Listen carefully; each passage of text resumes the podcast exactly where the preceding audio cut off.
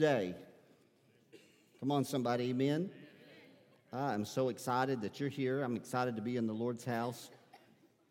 You know, it's odd. Uh, a week ago, last Sunday, we were 25 to 28 degrees, coming off of that Thursday night, Friday night of zero degrees, and now it's 60 something degrees. Um, I'll take it, won't you? I've decided that I don't feel like a missionary to like Montana or anywhere. I like the mountains, but I think I'd rather go there in the summer now. Um, got a few amens out there. I, I, I, appreciate so much you being in service. It's going to be a great day, and I'm excited to share the word of the Lord. Let me echo a little bit of what uh, Jace was saying for just a moment about we are going to try to increase our emphasis on missions uh, this year with, a, uh, with more missionaries that we're going to give an opportunity to come be a part of our services, especially on uh, so some Sunday nights and some Wednesday nights. But um, at the end of this month, the last month, or the last Sunday in January, it's a five Sunday month, we've got um, Mike and Melanie Lutz, who are missionaries to Ukraine, and they're going to be in service with us. And we, we were able to schedule that. Uh, they're here in the States because of the war in Ukraine. And we felt like it would be a great opportunity for them to kind of, I mean, from a, you know, right, almost first person, you know, um, experience to kind of give us an update of what it's like for the people that are going through the war and the need for us to support missions and missionaries, right? Ongoing effort, and then certainly whenever that war does come to a close. So I uh, just wanted you to put that uh, to put that on your calendar. We're actually planning on having a um, a revival that day. It's called the Dinner Fellowship. Come on, somebody, amen. And uh, so we'll give you more information, but I, but I just wanted to kind of toss that out, you know, right now, just so you'll know that there, that and many others are going to be on schedule with us this year. And we do appreciate so much your faithfulness in giving to God right? To support the missions and missionary efforts of the Assemblies of God and beyond. We don't just support uh, the Assemblies of God missions efforts, though we do focus the majority of our resources towards. Um, we're very grateful. Um, we'll be having a business meeting in late February. Probably it's going to be a little bit later at that time. Sometime between now and then, all the members will be able to give see the financial giving. But I saw a little portion of it, and last year, thus far, not counting benevolence, not counting some other outreaches that we were a part of, um, we were able to give $75,000 towards missions in the Assemblies of God last year as a church family. And so you did that, right? And that was not from one large donation, that's just through the faithfulness of men and women, just like yourself, taking that envelope and when you write down a tithe, you often write down something for missions right there. And from that, uh, giving and that moment there, we've been able to be a blessing to a, a lot of um, a lot of opportunity for the gospel to be shared. Amen. We're going to believe for even greater things this year. So I ask you to take your Bibles and turn with me to Psalm 37. Let me go ahead and share with you. If you receive our phone tree, um, it's actually not called the phone tree anymore. It's actually called One Tree now. I don't know if y'all know that. I still call it the phone tree. It was two different marketing systems. And um, I told you yesterday I was going to start at least a three part sermon series on the will of God, pursuing and discovering the will of God. And I told you I was going to minister today, and this is a part of the sermon series on overcoming indecisiveness. And because I believe that when you're pursuing the will of God, that sometimes we are crippled by our own indecision. And, and I'm looking forward to sharing that, but it was late last night that I just felt like I told Sister Sherry, I said, Sherry, I'm undecided about my sermon on indecision. And I don't care where you're from, that is funny right there. that is good, isn't it, Jeff? And so I knew in my heart um, that it was, it, was, it was the right word, but not for the right time. I've got to, I need a little bit, that needs to cook just a little bit longer. But there was another word, and these are sermons that I went back and I, I'm going to start the new year with this series. I went to some of my sermon notes that I'd preached previously. And I'm not a, uh, uh, an evangelist that's preaching the same message often because I'm traveling, you know, week to week. Uh, very seldom do I preach the same message. And that, sometimes it bothers me that I do. But then I think to myself, I'm not for sure if I polled the church right now that over 50% of you could tell me what I preached about last week, much less a message that I preached in 2016 or 2009, right? So there's not going to be a quiz at the end here today. I know I got you nervous on this today. So I was able to go back because I went to I went to a sermon file that I have called The Will of God. And I was able to pull out about 10 or 12 sermons, and I was just able to, over the entirety of the week, to just think and ponder and search and put these down in my heart and agitate because I felt like as we went into the new season, the new year, that there would be people who were pursuing God for wisdom and direction for the year. And it will involve decision making at some point in time. And I want to give you the principles that I think are very uh, pertinent to make good decisions. And so that's going to come, and this is a part of the Will of God sermon series here today. And um, I want to ask you to stand with me. We'll read 11 verses of Scripture. This is the psalmist David writing, but we're going to start out a little bit different. Here it says, fret not. I love that. I love the King James English. I don't know why. I don't want your bot, yours, uh, you know, but fret not. Fret not thyself. You, you sometimes need to talk to yourself that way. Don't, don't fret because of evildoers. Neither be thou envious against the workers of iniquity for they shall soon be cut down like the grass, that's exciting, and wither as the green herb. Trust in the Lord and do good. So shalt thou dwell in the land, and verily thou shalt be fed. Delight thyself also in the Lord. You ought to be reading this with me. Delight thyself also in the Lord, and he shall give thee the desires of thine heart. That's powerful, isn't it? But let's don't end right there. Let's read it further. If we're going to read through verse 11, commit thy way unto the Lord. Trust also in him, and he shall bring it to pass. He shall bring forth thy righteousness as the light, and thy judgment as the noonday. Rest in the Lord, and wait patiently for him. Fret not thyself because of him who prospereth in his way, because of the man who bringeth wicked devices to pass. Let's not gain, let's not be envious over the wicked. Right? Cease from anger and forsake wrath. Fret not thyself in any wise to do evil, for evildoers shall be cut off.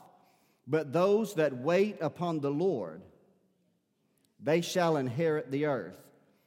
For yet a little while, and the wicked shall not be. Yea, thou shalt diligently consider his place, and it shall not be. Last verse, we could have read it on. It says, But the meek shall inherit the earth, and shall delight themselves in the abundance of peace. What a powerful verse of Scripture written by the sweet psalmist of Israel, David himself, to exhort us that God cares about little things in our lives God has a plan and a purpose for our lives. Come on. And He will even give us the desires of our heart when we delight ourselves in Him. Isn't that right? I want to start the new year with this sermon I've entitled. It's not very, um, you know, creative, but it's a, a, a title of today's message, part of the Will of God series. It's a new year. And I, I do hope that, t- that today's message gives you hope. I believe in hope. He's the God of hope right? And we need hope. And but in order to have a new hope, sometimes you got to have a new perspective. You do. You just got to change your perspective. Sometimes you got to look at things from God's lens. Isn't that right? So I'm going to pray that today. Would y'all pray this with me? Let's ask the Lord that preaching would come easy in this house. I believe it will, don't you? Let's pray. Father, I love you. I'm so grateful to be here. So honored to be amongst the church family who have come out with their families. I met and see many of their families that are with them today as they're continuing in the holiday, Father, uh, from Christmas to New Year. We're just trusting that right now is going to be a very special moment. You're the God that has empowered preaching. Father God, your word said by the apostles' pen, How beautiful are the feet of those that preach the gospel. I pray today, Father, in Jesus' name, that you give us eyes to see and ears to hear and our heart and a heart to understand your word today.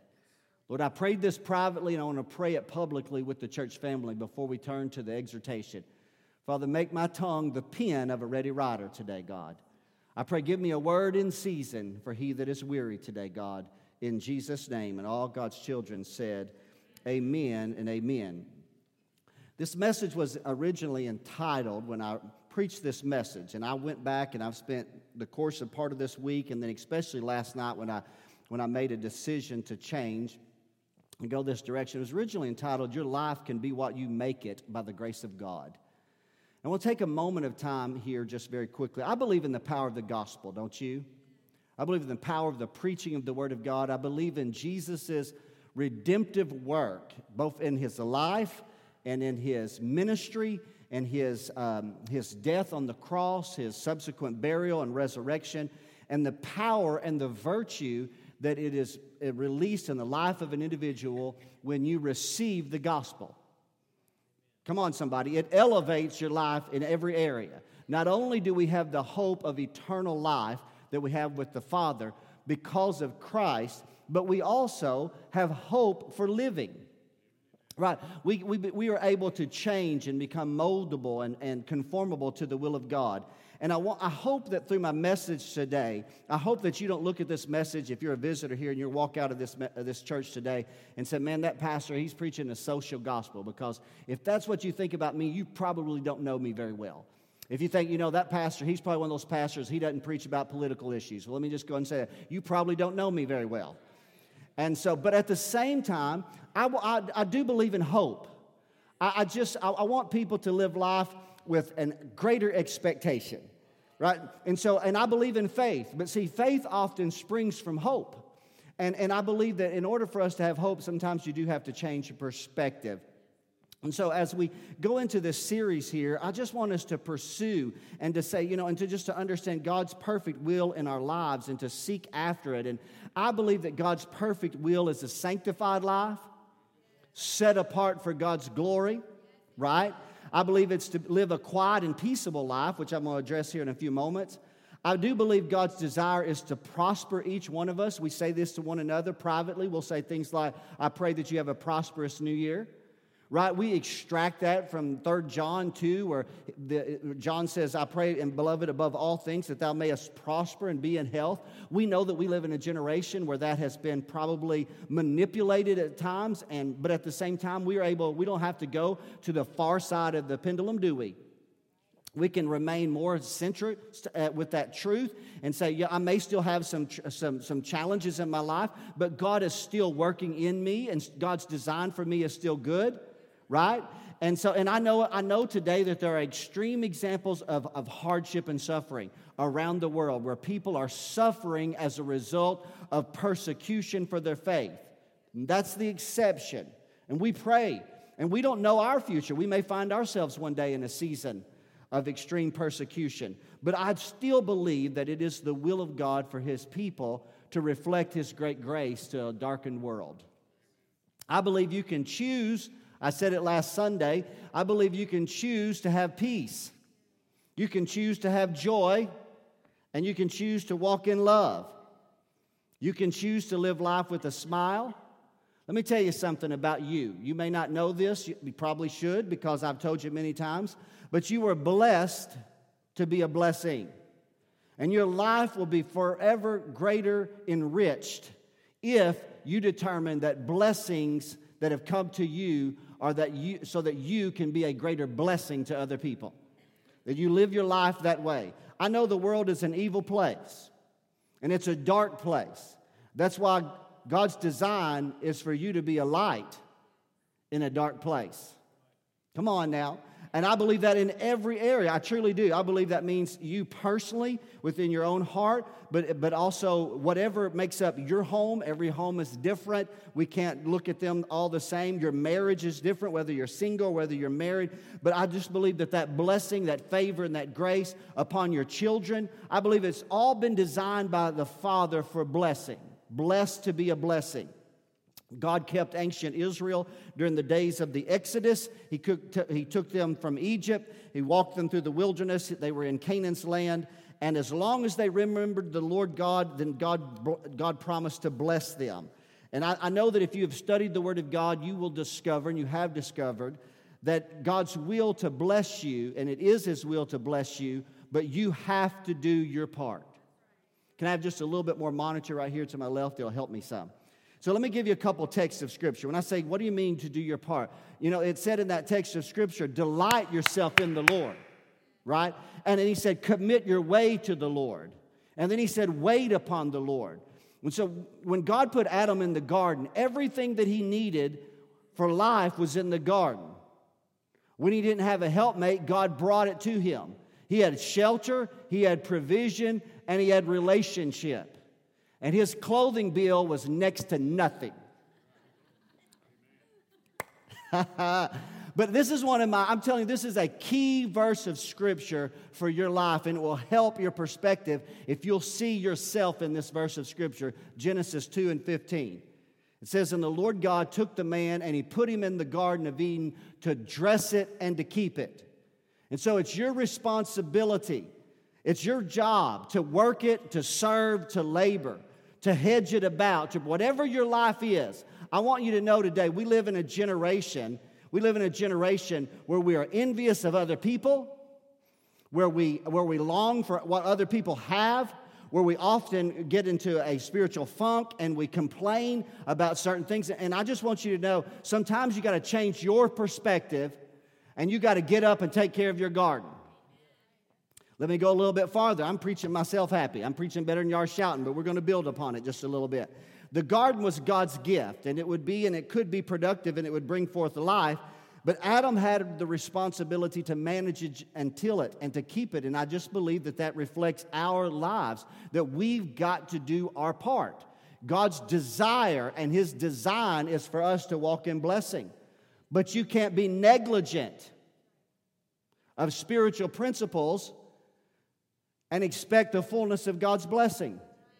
I'm going to show you another passage of Scripture that's helped me greatly in Proverbs chapter number 24, verses 30 through 34. I want to turn there myself in my text as they put it on the screen. And I want you to keep this in context to the passage in the garden of Genesis 2 and 15. So now Solomon says, I went by the field of the slothful and by the vineyard of the man who was void of understanding. Pause right there. It's my, my responsibility as your pastor to help encourage you to grow in your understanding as it relates to your communion with God and His expectation for you. That's my prayer for us right here. And it's in this revelation here. This man was void of understanding. And so Solomon says, When I saw his field and his vineyard, it was grown over with thorns and nettles. It covered, that had covered the face thereof. The stone wall was broken down and he said, Solomon said, I pondered this. He said, I look, I saw it, I considered it, which means he said, I pondered, I thought about this. I looked upon it, and he said, and through what I saw with my own eyes, he said, I myself received instruction. Here's what happened. The man that he's talking about, he said, he took an opportunity, he said, in a little sleep, a little slumber, a little folding of the hands to sleep. And he was overcome, verse 34, with poverty and want as a result. I'm telling you, God's provision is sure and God's promise of blessing is great, but we've got to do our part. We can't just sit back idly and, and expect God to honor. Number one, it could be our poor decisions. Many times we've made poor decisions in life. And when you make poor decisions in life, it takes time to overcome those poor decisions. And we're going to talk about that most likely next week. But be very careful that you don't sit back and complain about everyone else's life and, and with envy in, their, in your heart. I just want to encourage you begin the new year with a new perspective. Take control of your life by the grace of God. God's given you a lot of things. Start, as Jay said a moment ago, start with what you have. We're always envious for what we could have. How about we just start honoring God with what, what we do have? and we have our perspective. Get a new repentative attitude before God and spirit. I tell you what, some of you need a hedge clipper for Christmas. Right? Because let me tell you this, let's see if we can transition this spiritually for a minute. Second Peter chapter number 1 says this in verse number 3, God has given to every one of us all things that pertain to life and godliness. Everything that you need to live a life that's pleasing to God on the earth, God's given it to you through the person of Christ. God's given, remember, I spoke to you earlier in 1 Timothy 2, it says that it's the will of God that we live a quiet and peaceable life in all godliness and honesty. That's something that I believe that all of us should be in pursuit of. Right? That I would rather, the proverb says, and I can't, I can't quote it exactly, but it said that, that, that I would rather eat just a little in a house with peace than to have a feast in a house where there's contention right? And that's how I feel in my heart and life. I would rather have just a little bit with the peace of God upon it. Godliness, it says in 1 Timothy 4, is profitable unto all things. It has the promise of the life that now is and of that which is to come. 1 Timothy 4 and 8. And so let me give you another verse of Scripture. I, I want to drop this down in your heart. 2 Corinthians 5 and 10. Y'all can read it there with me. It says that we must all appear before the judgment seat of Christ that everyone may receive the things that are done in his body according to that he hath done, whether it be good or bad. I believe you're going to give account before God one day, right? And, and we're going to have to stand before him, and it's not just the spiritual things, it's the material things as well. It's the resources that God's brought into our lives that we're going to stand before God, and, and God's going to ask us to, to account for those things of what He's blessed our lives with. And I want to start with my own attitude. You know, back in the 70s and in the early 80s, there was a, a, common thought that we, we shared amongst ourselves. It was called stinking thinking. Does anybody remember that? And we're stinking thinking is how we often said it. And, and, and I just, I don't want to have that in the new year. I want to have a mind that's stayed upon the Lord. I want to have good thoughts. As a man thinketh in his heart, so is he right? I want to believe God for things and, and His grace so that I can walk in the power of His blessing to be a blessing, not to just to consume, but to actually pass blessing to other people. And so I want to encourage you, as I began to think about that passage in, in, in, Psalm again, as I was shifting in my heart from decision making, which this is a part of it, because, uh, but at the same time, we'll come back to clarity. Uh, it's said in that passage there in verse number four of Psalm 37 that if you will delight yourself in the Lord, He will give you the desires of your heart. How many believe that? About seven of you believe that verse of Scripture. Well, that means I've got work to do today. I want to say it again. Let's read it and let's get it in our heart. The psalmist David prophetically now, listen, if this is a psalm, it means that not only has it been penned, but it was sung. So the psalmist David very possibly did not write it and then sing it. It's possible that he prophetically sung it and then it was written. And David, perhaps in his meditation, just began to say, Man, if you'll just delight yourself in the Lord, Come on, just delight yourself in the Lord. Just delight. Think about His goodness. Think about His grace. Think about His kindness. Think about His mercy that endureth for a thousand generations. Think about that you were down, but now you're lifted up. Think about that you were impoverished, but now He's provided for you. Think about when you were sick, but now you're whole. Think about you were broken, but now He's healed you. Delight yourself in the Lord. And when you do, He'll give you the desires of your heart. So, this message was extracted here today. When I, wrote, when, I, when, when, when I preached this message was in 2016. And I preached it in the context, very quickly, of that when Sherry and I was, was living on what we call our first farm on Yuba Road, that's now the home of the Evans family. And, and th- they, they came in and purchased that farm from us and thank God I love them, and I, am so glad that they're here and a part of our church. It thrust us into a season without a home but a new farm. And, uh, but at the same time, we worked very hard, and we have since uh, built our home, and we're still working on it. And I, I, I, then when I preached this message, I took that, the desires of our heart, and, and, I, and I, I thought on that, and I, I said, you know, Sherry and I love the farm. We do. Did y'all know that? You're not as excited about it as we are. That's all right. I'm not through yet.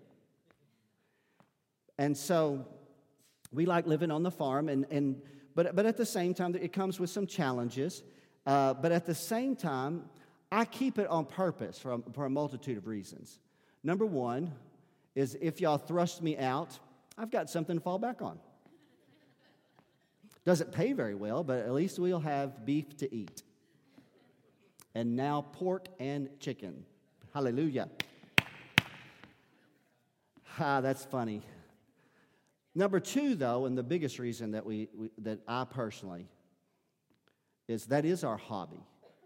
I, I know when I went on vacation this past year, and, and I told y'all, and JoJo talked about it because we watched the message that I sent a, a video of us recording um, elk on the golf course at Estes Park, and because uh, we just went to the driving range, we didn't play because I don't, I don't, I don't play golf, and I barely go fishing. I don't do. I mean, I don't have time pastime because if you own a farm, your farm is your pastime. And mine and Sherry's date is uh, a mule, and I'm not talking one that we have to feed; we have to put fuel in. Is the, the ours? It's a Kawasaki mule, and uh, it's a two-seater. And I don't know why people buy three-seaters. It's why I never wondered why young couples had a king-size bed. I'm sorry, Sherry and I had a double bed. Never mind, we also had six children, but that's all right. I have a Kawasaki Mule. It's a two seater because then my wife is sitting right beside me, and that is our date. To be able to drive out there into the field and sit for a little while and just watch the animals uh, from there. But I keep it, I keep it because, let me tell you the reason why that, I, that I, I, I continue to live on a farm when I don't have to. It's because the scriptures were written in an agricultural culture. They were written, and we live today in an artificial culture. We do. The, the scriptures were written with natural principles. When Jesus, let me tell you, when you think about Jesus, Jesus was raised in Nazareth, and then you think about the parables that he taught later. The reason why those parables, they were of divine revelation, yes, absolutely, quickened by the power of the Holy Spirit, but they were also from his own personal experience. You think about not later when he went to Galilee and he lived, or he, Nazareth is a part of the Galilee region, but later when he moved to Capernaum and he was beside the seaside, then yes, there were certain principles that were related to that season there. But when he was in Nazareth, Nazareth was on the hillside, the Judean mountains, or not really mountains, but rugged hills called the hill country. But in the valley, the Jezreel Valley that runs alongside of Nazareth, it was there that was agricultural. And Jesus taught a parable about the lost sheep or he taught a parable about a growing seed, or especially taught a parable about, uh, uh, about the, the, the, good seed, or the, uh, the parable of the sower. These were familiar to the people. The people were familiar, they related to it, and as he taught from it, he shared spiritual principles. And so, several years ago, when I preached this message, I was sharing some things that I had learned and gleaned uh, since I had lived on the farm. That was, I'd lived on the farm for four years. Well, now I've lived on the farm for over 10 years. And from that time, I've grown in my understanding, but I've also found that through those natural examples, there's some deep seated spiritual principles that I believe will help your life. If you will open your heart up and receive them today, I'm going to drop some bullet points in your heart that I think today will help change your perspective. How many of you know sometimes before a circumstance will ever change, your perspective has to change? And when your perspective changes, your heart can change, and then the situation can change. Number one today, it's your responsibility to change it. Hmm. I know we're the generation that wants somebody else to do for us what we could do for ourselves. But that's not how God works. If you don't like something, change it. That's one of the things that I've learned on the farm is that if there's something about it that I don't like, change it. But nobody's going to do it for me. I've got to do it myself. Nothing in your life is ever going to change and improve until you determine that it's your responsibility to change it. I have found in my Christian experience, and I've also found this on the farm, I have found that people will help me if I will help myself. In the proverb that we read in Proverb chapter number 20, Solomon didn't form a committee and go over and have the cleanup team to clean up that brother that was asleep in his house when he should have been out working. And I'm sorry, that's still the way that I feel. I've found I love to help people. I love, and I, I, go over to people's houses and we share relationship and friendship and work at times. And people that roll their sleeves up and they work and they say, you know what, I'm a little bit limited, but if somebody would help me, I like to go up beside them and help those folks. But the people I struggle to help with are the people that are asleep in time of harvest. People that are just curled up and they think it's somebody else's job to change their life and they're to fret and they're to whine and they're to complain. I'm telling you, nothing's to change until you take responsibility to change it. Number two, bullet points. I've been the bullet point preacher towards the end of the year. Number two, there is an order. No, there is an order. There's a pace that you got to stay on. There's a process, and some of that is part of the learning curve. I remember when I first purchased, when Sherry and I was able to first go out to the farm in 27, or excuse me, 2012. I was way out of order. I allowed my excitement for living on the farm to overwhelm uh, the process. And I'll tell you, you got to be very careful. One of the mistakes that I made or I, uh, at that time is I purchased animals when I did not have adequate facilities. Let me just give you an example of that just very quickly. And so, what that means is, is, is I had some calves and a couple of cows, and, and I won't even tell you about the mistake made with horses. We'll just move on from that very quickly. But if you have uh, animals and you don't have the facilities that, is, that you need to take care of them, there will come a moment, I can promise you, there will come a moment when you need to take care of that animal and you can't capture that cow or that, or that, uh, that calf in the middle of the field by yourself. So there's an order to it. Process requires patience. Let me just go ahead and tell you this this is how God works. You've got to learn to rule over small things before you will ever master many. If you won't give God the five loaves and the two fishes, if you won't tithe out of the $200, are you out there, church family? So don't get ahead of yourself. There's an order. Stay the pace, stay the course, learn it. Number three today, work according to a plan. You got to work according to a plan. You can't just live life haphazardly. Are you out there today? You need to strategize and you work according to a plan. You got to evaluate. You need to set goals, and I'm not talking about just New Year's resolutions. Are you out there today? And you got to adapt and adjust as necessary. How many of you take inventory? Do y'all take inventory? When I was in the military, I was an inventory management specialist. Some of you call that a supply box kicker but I call it an inventory management specialist. So I learned the need and the value of taking inventory because if you don't know what you have, you don't know the productivity and the possibility. If you're unsure of what you even got, then how can God give you even more? Right? And so from there, listen, you got to take inventory, you got to strategize. You know, I went through this a process of learning. I've told you this before when I first moved on the farm in 2012, my neighbor called me rookie farmer. She said, You don't do that, rookie farmer. Rookie farmer. One time I, I, I put my hay bales, I bought some hay and I put it over by the fence and uh, to store it. And I looked out there one day and her horses were eating across the fence, eating my hay. And so I texted her, and her name was Kathy, and we're good friends. I said, Kathy, your horses are eating my hay. And she texted back and said, You don't put your hay by the fence, rookie farmer. So you got to learn and you got to grow. You know what? One of the benefits today is called Google Maps. How many of you take advantage of Google Maps? I do. I love. I know what sometimes you know, Pastor Brown. He's in the office. He's studying. He's serving. Man, he's been in there for hours.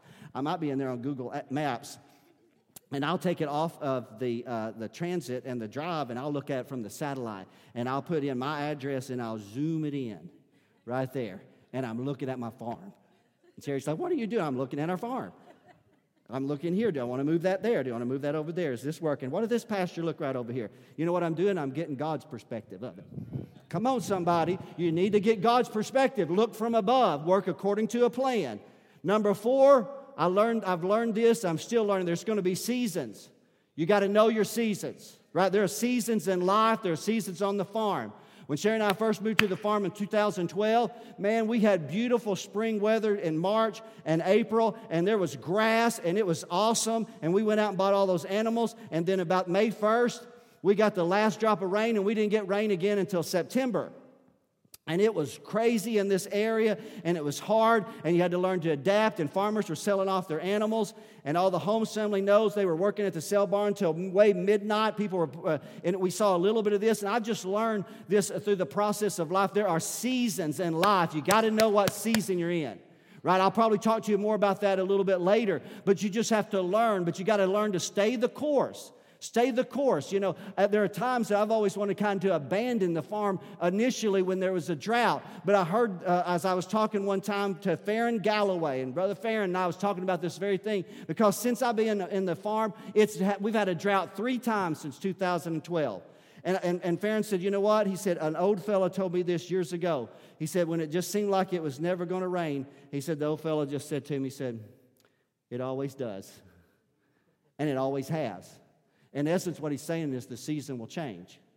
And you just got to know what season it is. And you got to be willing to adapt with it. And I just want you to know as you go into the new year, church family, stay the course. Come on.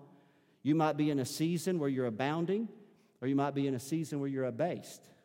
But the, the, the apostle promises you can do all things through Christ. Right? You can endure, just know your season, let God lead you, and He will. I love this one real quickly. Not going to take me long to preach. These are just bullet points. Are y'all out there today? Life lessons from the farm is what the sermon could have been entitled. But I wanted you to hear this because it's an agricultural context and it's important for you to see this. Go into the new year with a new hope. Go into the new year with a new perspective and see it through the power of the gospel. If you delight yourself in the Lord, He will give you the desires of your heart. He will. But he's God wants you to be a faithful steward over what He commits into your life. Number five, good fences are a necessity. Come on. And so, yeah, I heard Doug say amen. He said, well, it wasn't, they all weren't all that good. When I, hey, we worked hard on those fences, Doug. And so, but fences keep livestock in, and fences can hinder predators right? But let me tell you what fences really are fences are your parameters. You got to know your parameters. What, what fences do for me in my farm today, my, my little, what I call, I call it a farm, it's a mini, mini cattle uh, ranch, is what it is, is I actually have on our 56 acres, I actually have 15 paddocks, what I call paddocks. So I do what's called rotational grazing. And this year was the last year that I, I received my grant. And this is how the federal government works. And I just want to thank you for supporting our federal government because for the last three years, you have paid me $2,700 a year to open my gate.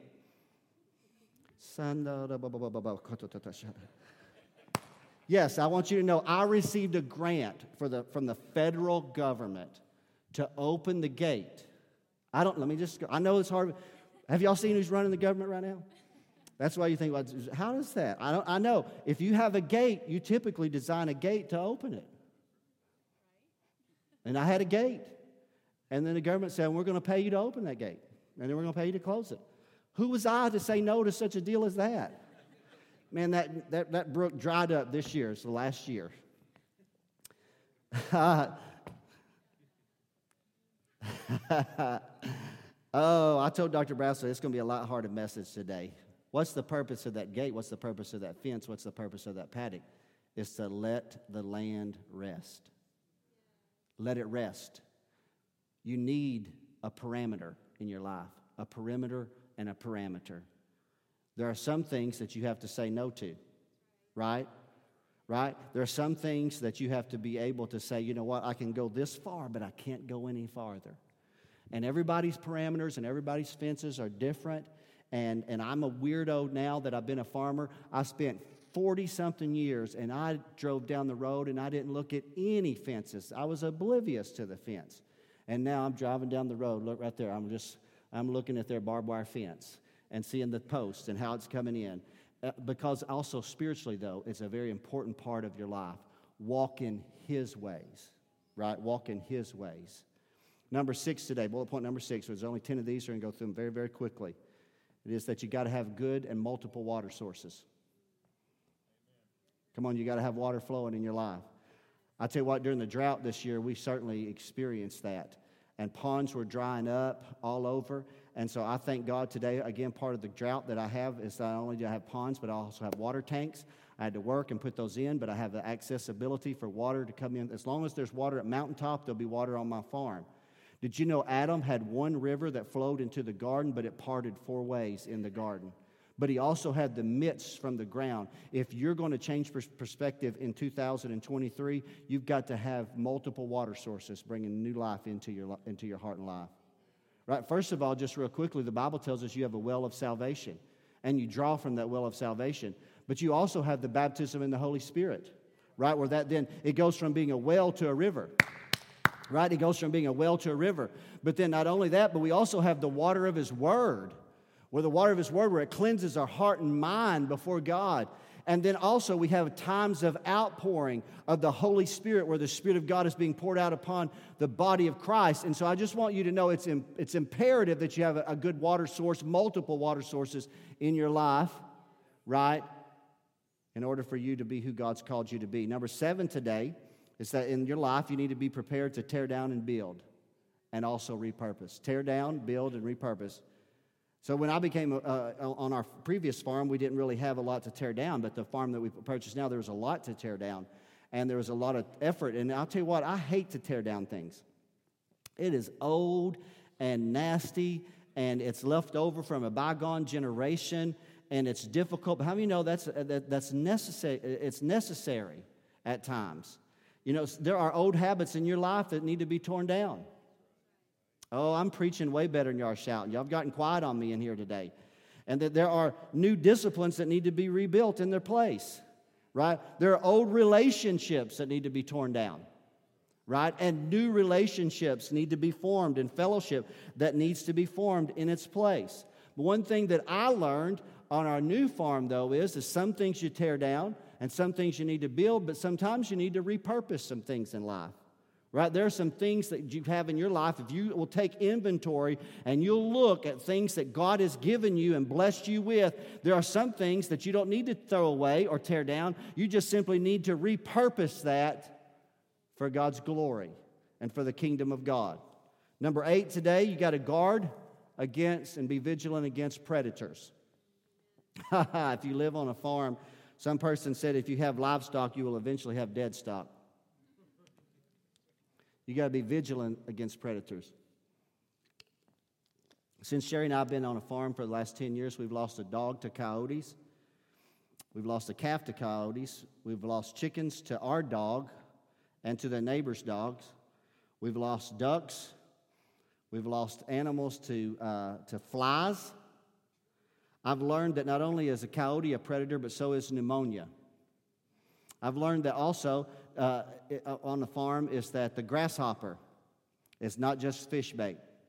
He's not just out there on the grass for me to catch to try to go fish in the pond. He's out there eating the grass that I'm w- hoping the cattle will eat. And army worms can come in and wipe a pasture out overnight.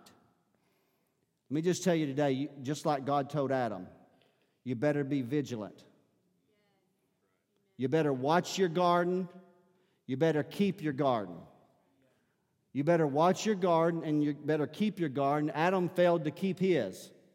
Right? The enemy came in and manipulated and deceived, right? And cost them the blessing of God. Aren't we exhorted by the word of God to be sober and to be vigilant? Right? Your adversary, the devil, is as a roaring lion. He walketh about seeking whom he may devour. Paul said, Don't give place to the devil. James said, Submit yourself to God, resist the devil, and he will flee from you. So I want to encourage you as you pursue a new perspective for the calendar year of 2023, have it live life with a constant vigilance, a constant vigilance, because the enemy, the adversary, comes to steal, kill, and to destroy. And it takes our best effort to drive him away in Jesus' name. And lastly, today, two things real quickly to close with.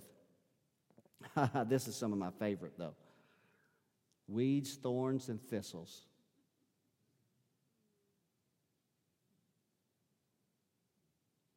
Everything is not what it seems. This was my greatest learning curve on the farm. I've learned in 10 years that the good grasses are difficult to grow at times, but I don't have to do anything to grow weeds, thorns, and thistles.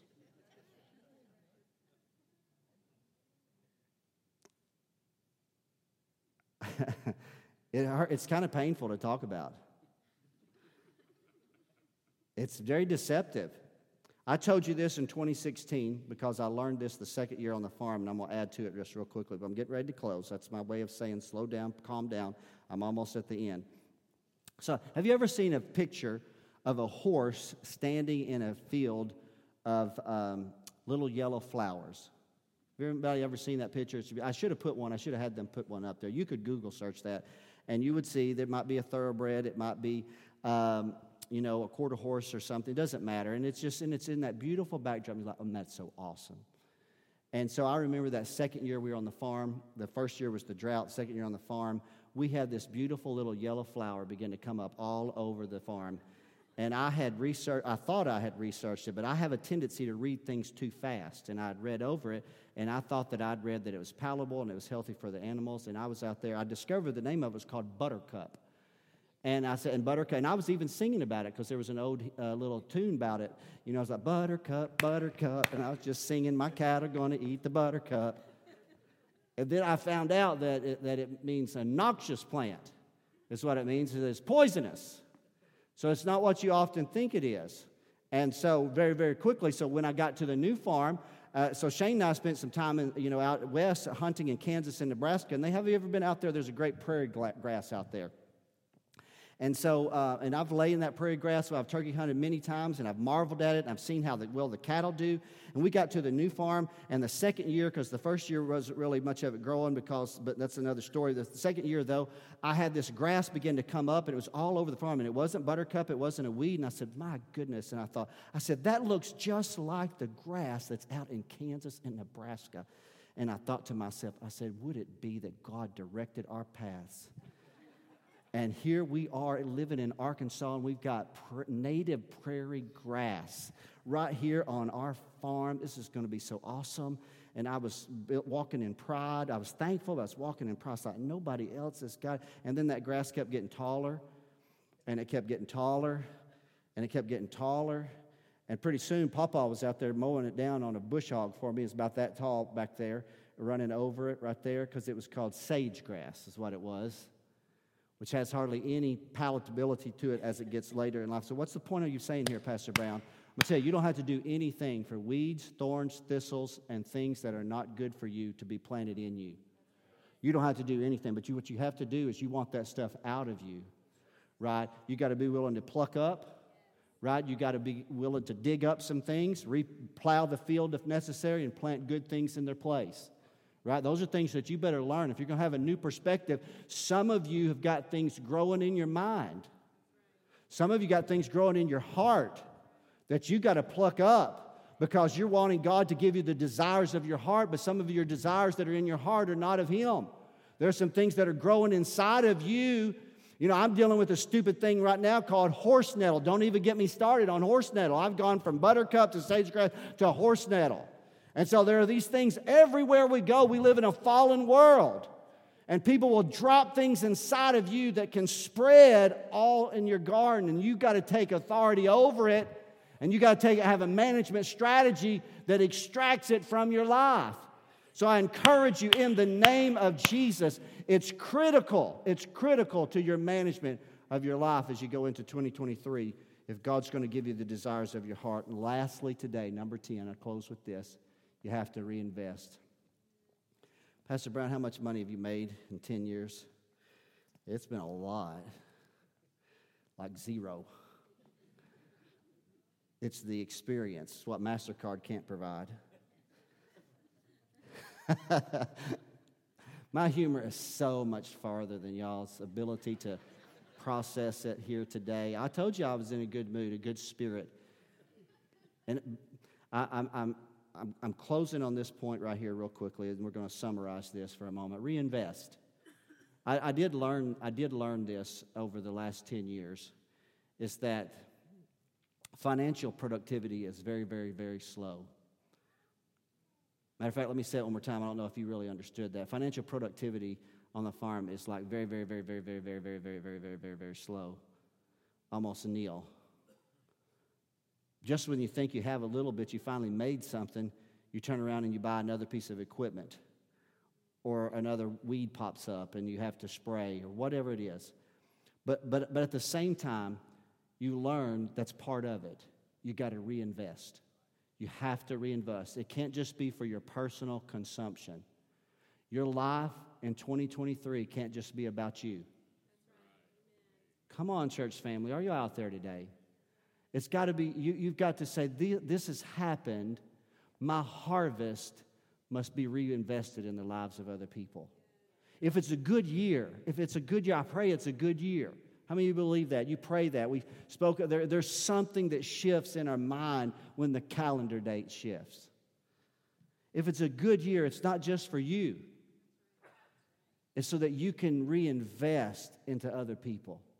You can reinvest in your family, you can reinvest in your church family, you can reinvest in the kingdom of God. And I'm not just talking about monetary uh, issues, I'm talking about just your own perspective, your health, right? Your smile, right? Your handshake, you're calling and checking on somebody, you're investing in their lives. That's the favor of God. I believe God will give us the desires of our heart if we delight in Him. Do y'all believe that today? Daryl, would you join me as I close this morning today, this message? If you delight in Him, originally entitled a message, Your Life Can Be What You Choose to Make It. It can be overgrown with thorns and thistles, or it can be a pleasant garden. But you have to decide for yourself. One of the things when we go into the decision, something that I've told my sons more than my daughters because of the wording of it,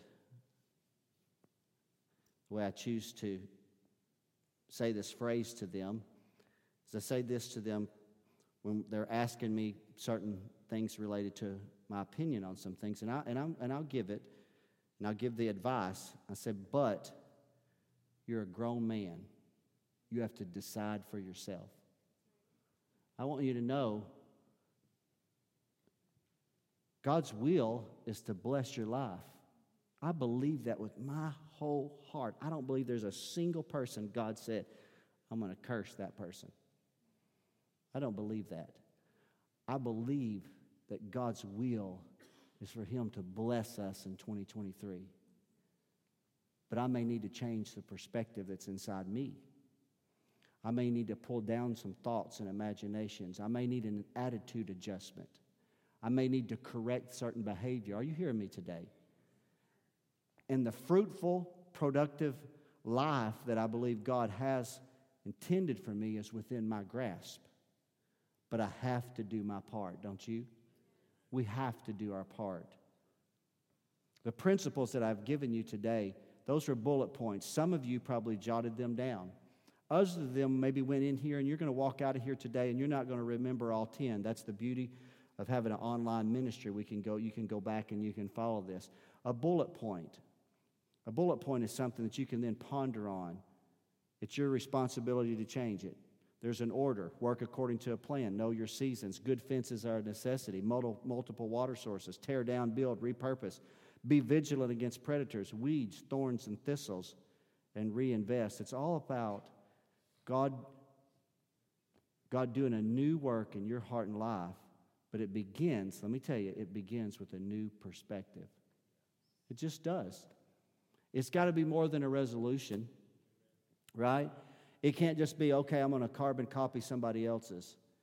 God puts you in your garden, He gives you an opportunity for you to be a faithful steward. Now, what are you going to do with it?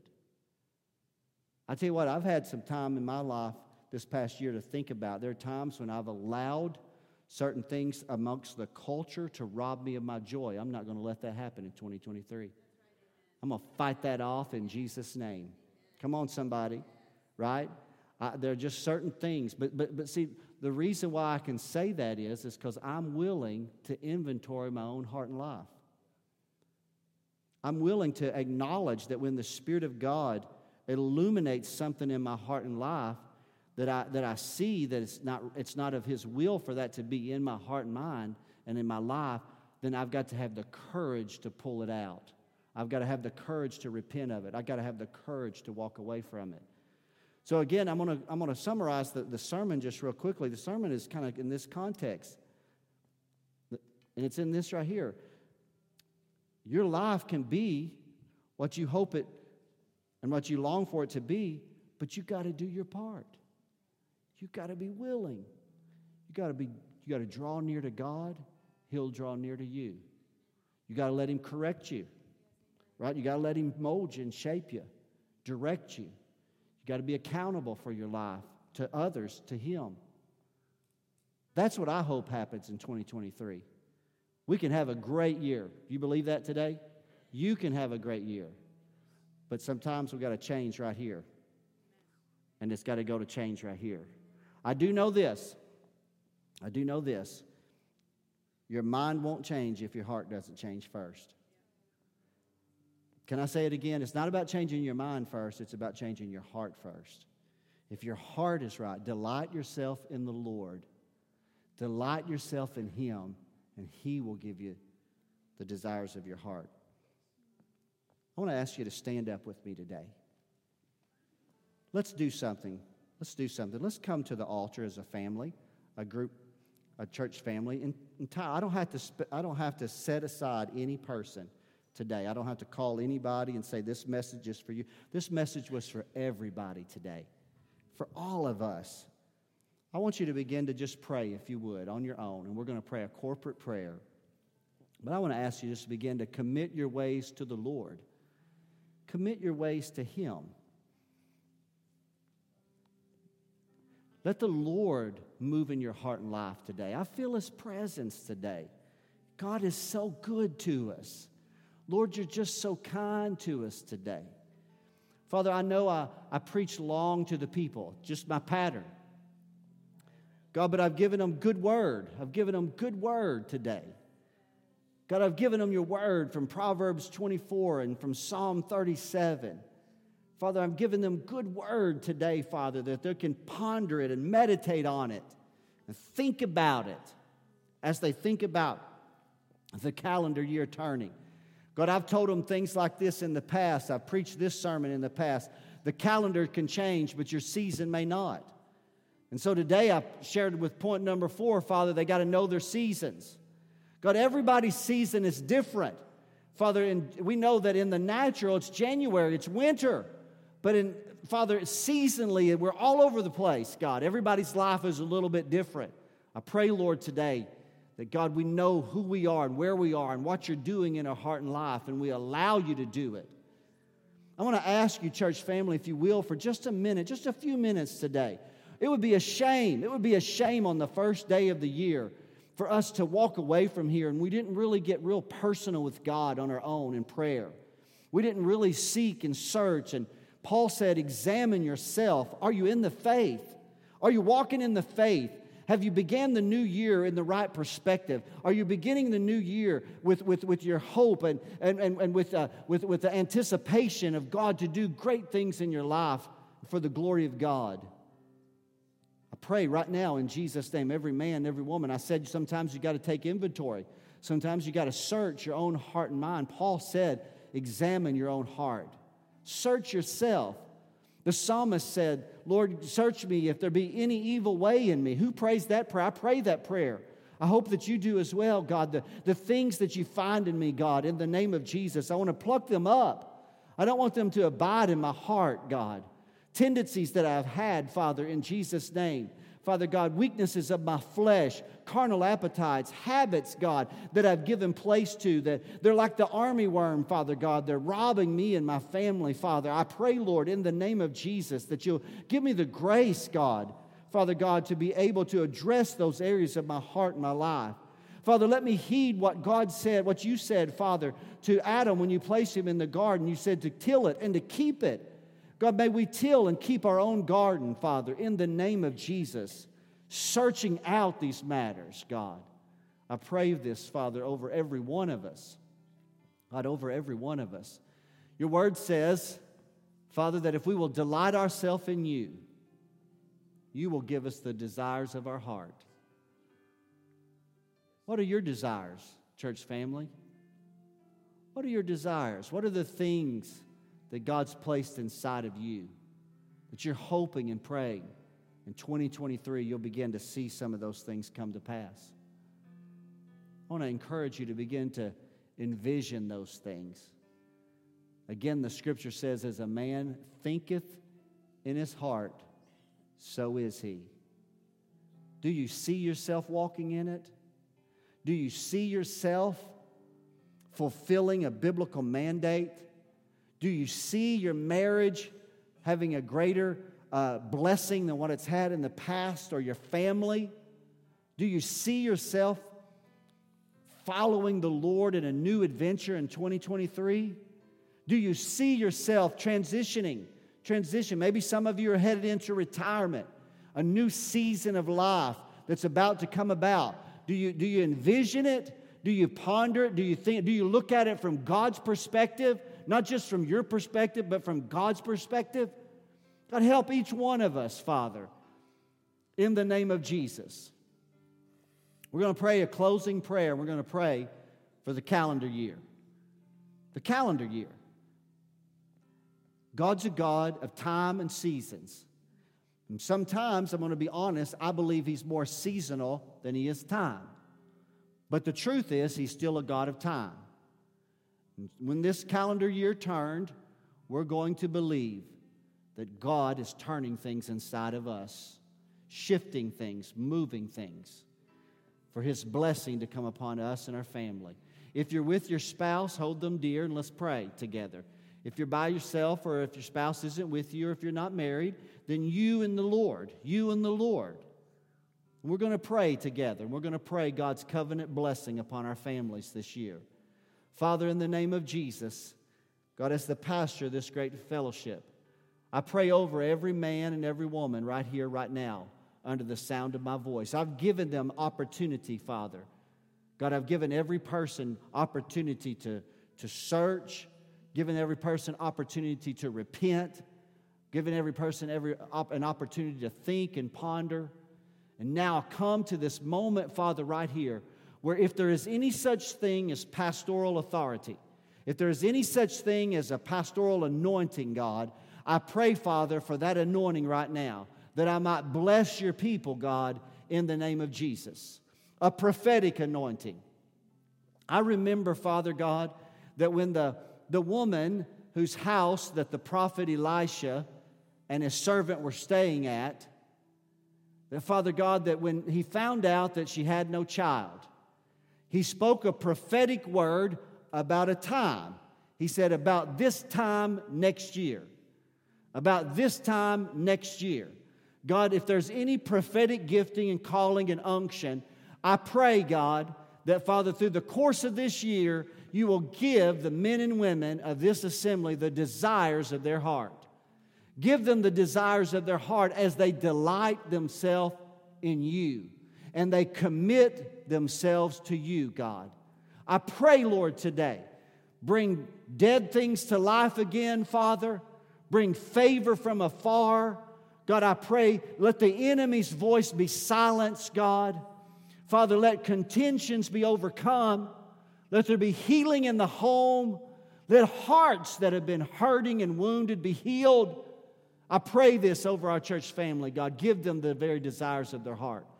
Among us today are some entrepreneurs, God, people with an entrepreneurial spirit, God, that have been praying for an opportunity. Let this be the year when the revelation comes, Father God, of the direction in Jesus' name.